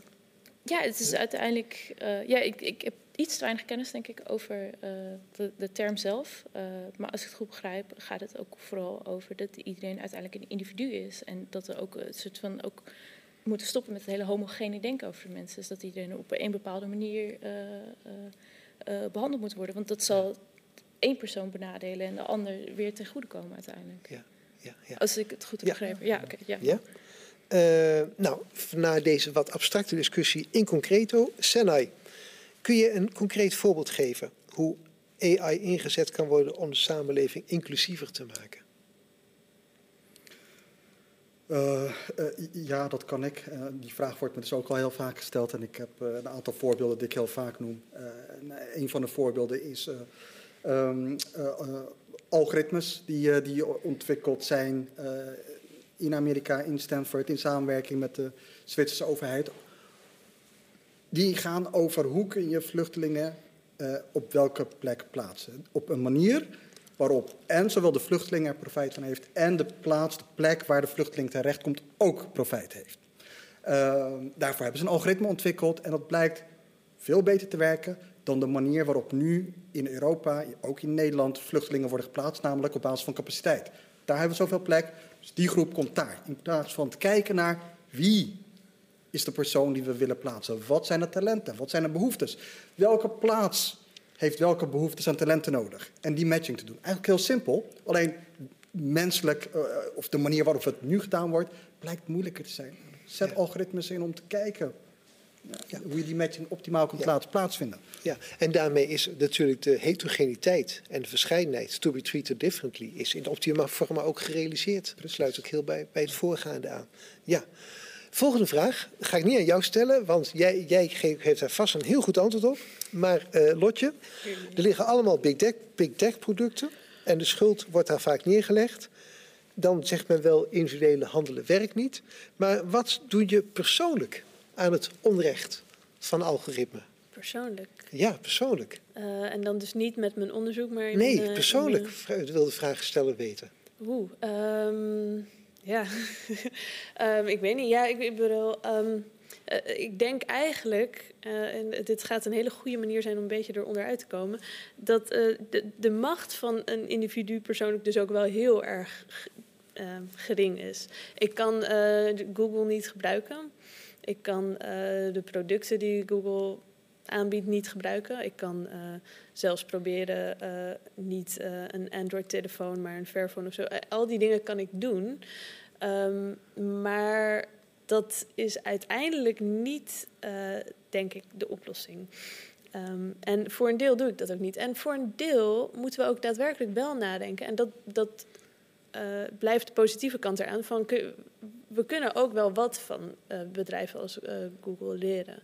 Het, het, het, ze, ze, doen natuurlijk dingen die ook ontzettend veel positieve effecten hebben. En we niet, ik wil ook niet zo'n filosoof zijn die alleen maar doet alsof we uh, ja. gewoon moeten negeren en ja. daar tegen moeten strijden. Ja. Wij moeten eigenlijk eisen dat zij ook voldoen aan een paar voorwaarden die nodig zijn. En die eigenlijk ook de rol die zo'n bedrijf als Google nu heeft veronderstelt. Ja, dus de burger moet kritisch eisen, maar de echte veranderingen moeten op institutioneel niveau moeten die plaatsvinden. Ja, ik denk misschien eigenlijk als, als de vraag is persoonlijk. Uh, uh, ik denk dat ik probeer, als ik bijvoorbeeld ga stemmen of als ik me politiek oriënteer, ook op te letten. Zijn er partijen die uh, een plan hebben voor wat er met big tech moet gebeuren? Ja. Dat ja. is eigenlijk misschien wel iets wat je persoonlijk nog het meeste ja. toevoegt. Of, ja. Mag ik de vraag naar jou toe wat herformuleren, Roos? Kun je, kun je iets. Heb je naarmate je met kunst meer bezig was met digitalisering en artificial intelligence, ben je daardoor ook als persoon, als mens, anders gaan aankijken deze zaken of misschien ook anders gaan leven? Dus heeft je kunstwerk ook je, jouw leven beïnvloed? Kun je daar iets over zeggen? Ja, ik ben steeds meer in de war. Uh, je bent steeds meer in de war? Ja, ja. Het is, uh, ja. wat Lotje eigenlijk zegt, het is eigenlijk precies wat er in mijn hoofd zit. Oh, je wil heel graag wat doen, maar het is ook cool het is ook lastig, want je wordt ook cynisch van, oh ja, ik kan van Fairphone gebruiken, maar er zit ook Android op, weet je. En, uh, de, uh, dus hoe hou je eigenlijk je cynisme tegen? Van hoe, hoe, blijf je kritisch zonder dat het doodslaat ergens? Maar in je kunst ben je niet cynisch. Ja, nee, het, uh, nee ik denk ook omdat het. ik probeer in mijn kunst niet op te dragen wat mensen moeten doen, maar inderdaad probeer ze te leren dat voor zichzelf kritisch te worden. En uh, maar ik vind dit dilemma heel interessant. En dat is dus waar ik dus nu met mijn onderzoek mee bezig ben. En dus ook er volgend jaar wer werk over ga maken. Is dat het zo lastig is om te begrijpen wie die verantwoordelijkheid kan hebben. Van wie kan ons de tools geven of kan ik tools voor mijzelf bedenken om, om actie te ondernemen. En lees, dan lees je zoveel boeken. En dan iedereen zegt ja, de overheid moet wat doen. Maar het is zo abstract ook, zo'n oplossing.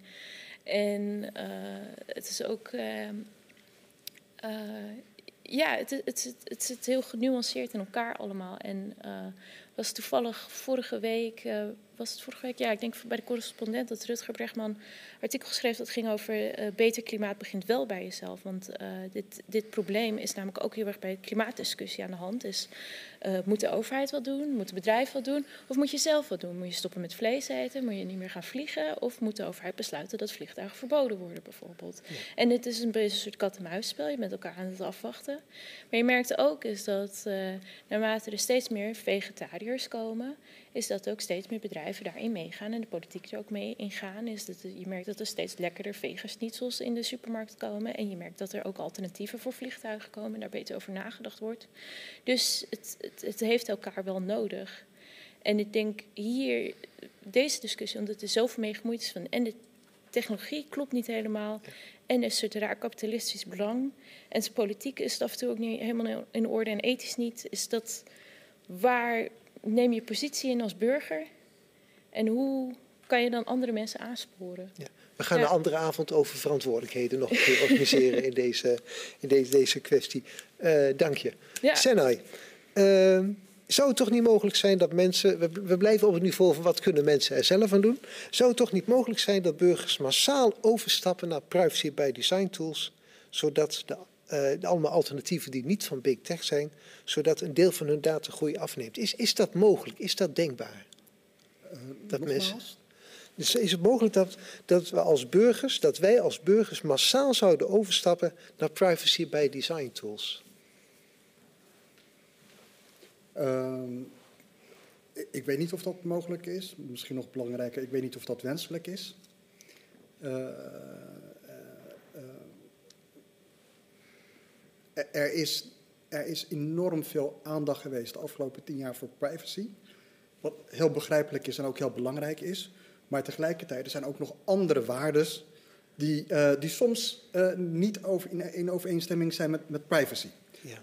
Eh, ik denk dat het belangrijk is om breder te denken. En ik kom dan weer terug op, op, op creativiteit.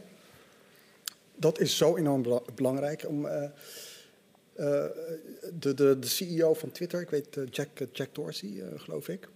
Die eh, is vorig jaar in Afrika geweest. Die heeft eh, een maand, twee maanden door Afrika eh, rondgereisd. En hij kwam terug en hij zei: Hier gebeurt zoveel. Eh, hier is zoveel creativiteit. Ik zie zoveel jongeren bezig met nadenken over technologie, maar ook werk maken van technologie. eh, dat ik hier een half jaar wil gaan wonen. Nou, ik denk dan van nee, doe dat niet. Laat die creativiteit eh, ontstaan. Want dan komen er allemaal nieuwe ideeën, nieuwe oplossingen, ook voor maatschappelijke. eh, eh. Dus ik probeer uit, uit het frame van denken van regulering, privacy weg te stappen en te denken vanuit creativiteit. Daar zit, daar zit de human capital, daar zit de toekomst ook voor technologie. Ik zou de avond niet mooier kunnen afsluiten dan met deze zin. We hebben, ik heb gezegd in het begin van de avond, er zijn drie heel verschillende disciplines die bij elkaar aan tafel gaan zitten. En dan denk je als voorzitter van tevoren, als dat maar goed gaat. Jullie zijn echt met elkaar in gesprek geweest. En de creativiteit is uiteindelijk ook door jou hardop benoemd. Dank je wel. Roos, dank voor de kennishoek die je inbracht. En filosofen, die kunnen in dit soort discussies natuurlijk altijd goed eh, functioneren. Dank jullie wel, alle drie. Dit is het einde van deze bijeenkomst. Een paar afsluitende opmerkingen. De mensen hier bedankt, maar u thuis ook bedankt voor uw belangstelling. We hebben binnenkort weer een volgende livestream bij Radboud Reflex. Die gaat over luiheid in Oost en West. En daar zullen spreken filosofen Mark de Kezel en Michiel Dijkstra. Als u dit een fijne avond vindt, draagt u Radboud Reflex een warm hart toe. En wilt u meedoen, dan even een likeje plaatsen. Uh, we hebben een donatieknop op onze website waar ik u graag op uh, wijs. Ik dank u voor het kijken en wens u verder nog een fijne avond toe. En tot de volgende keer, daar gaan we vanuit. Dank u.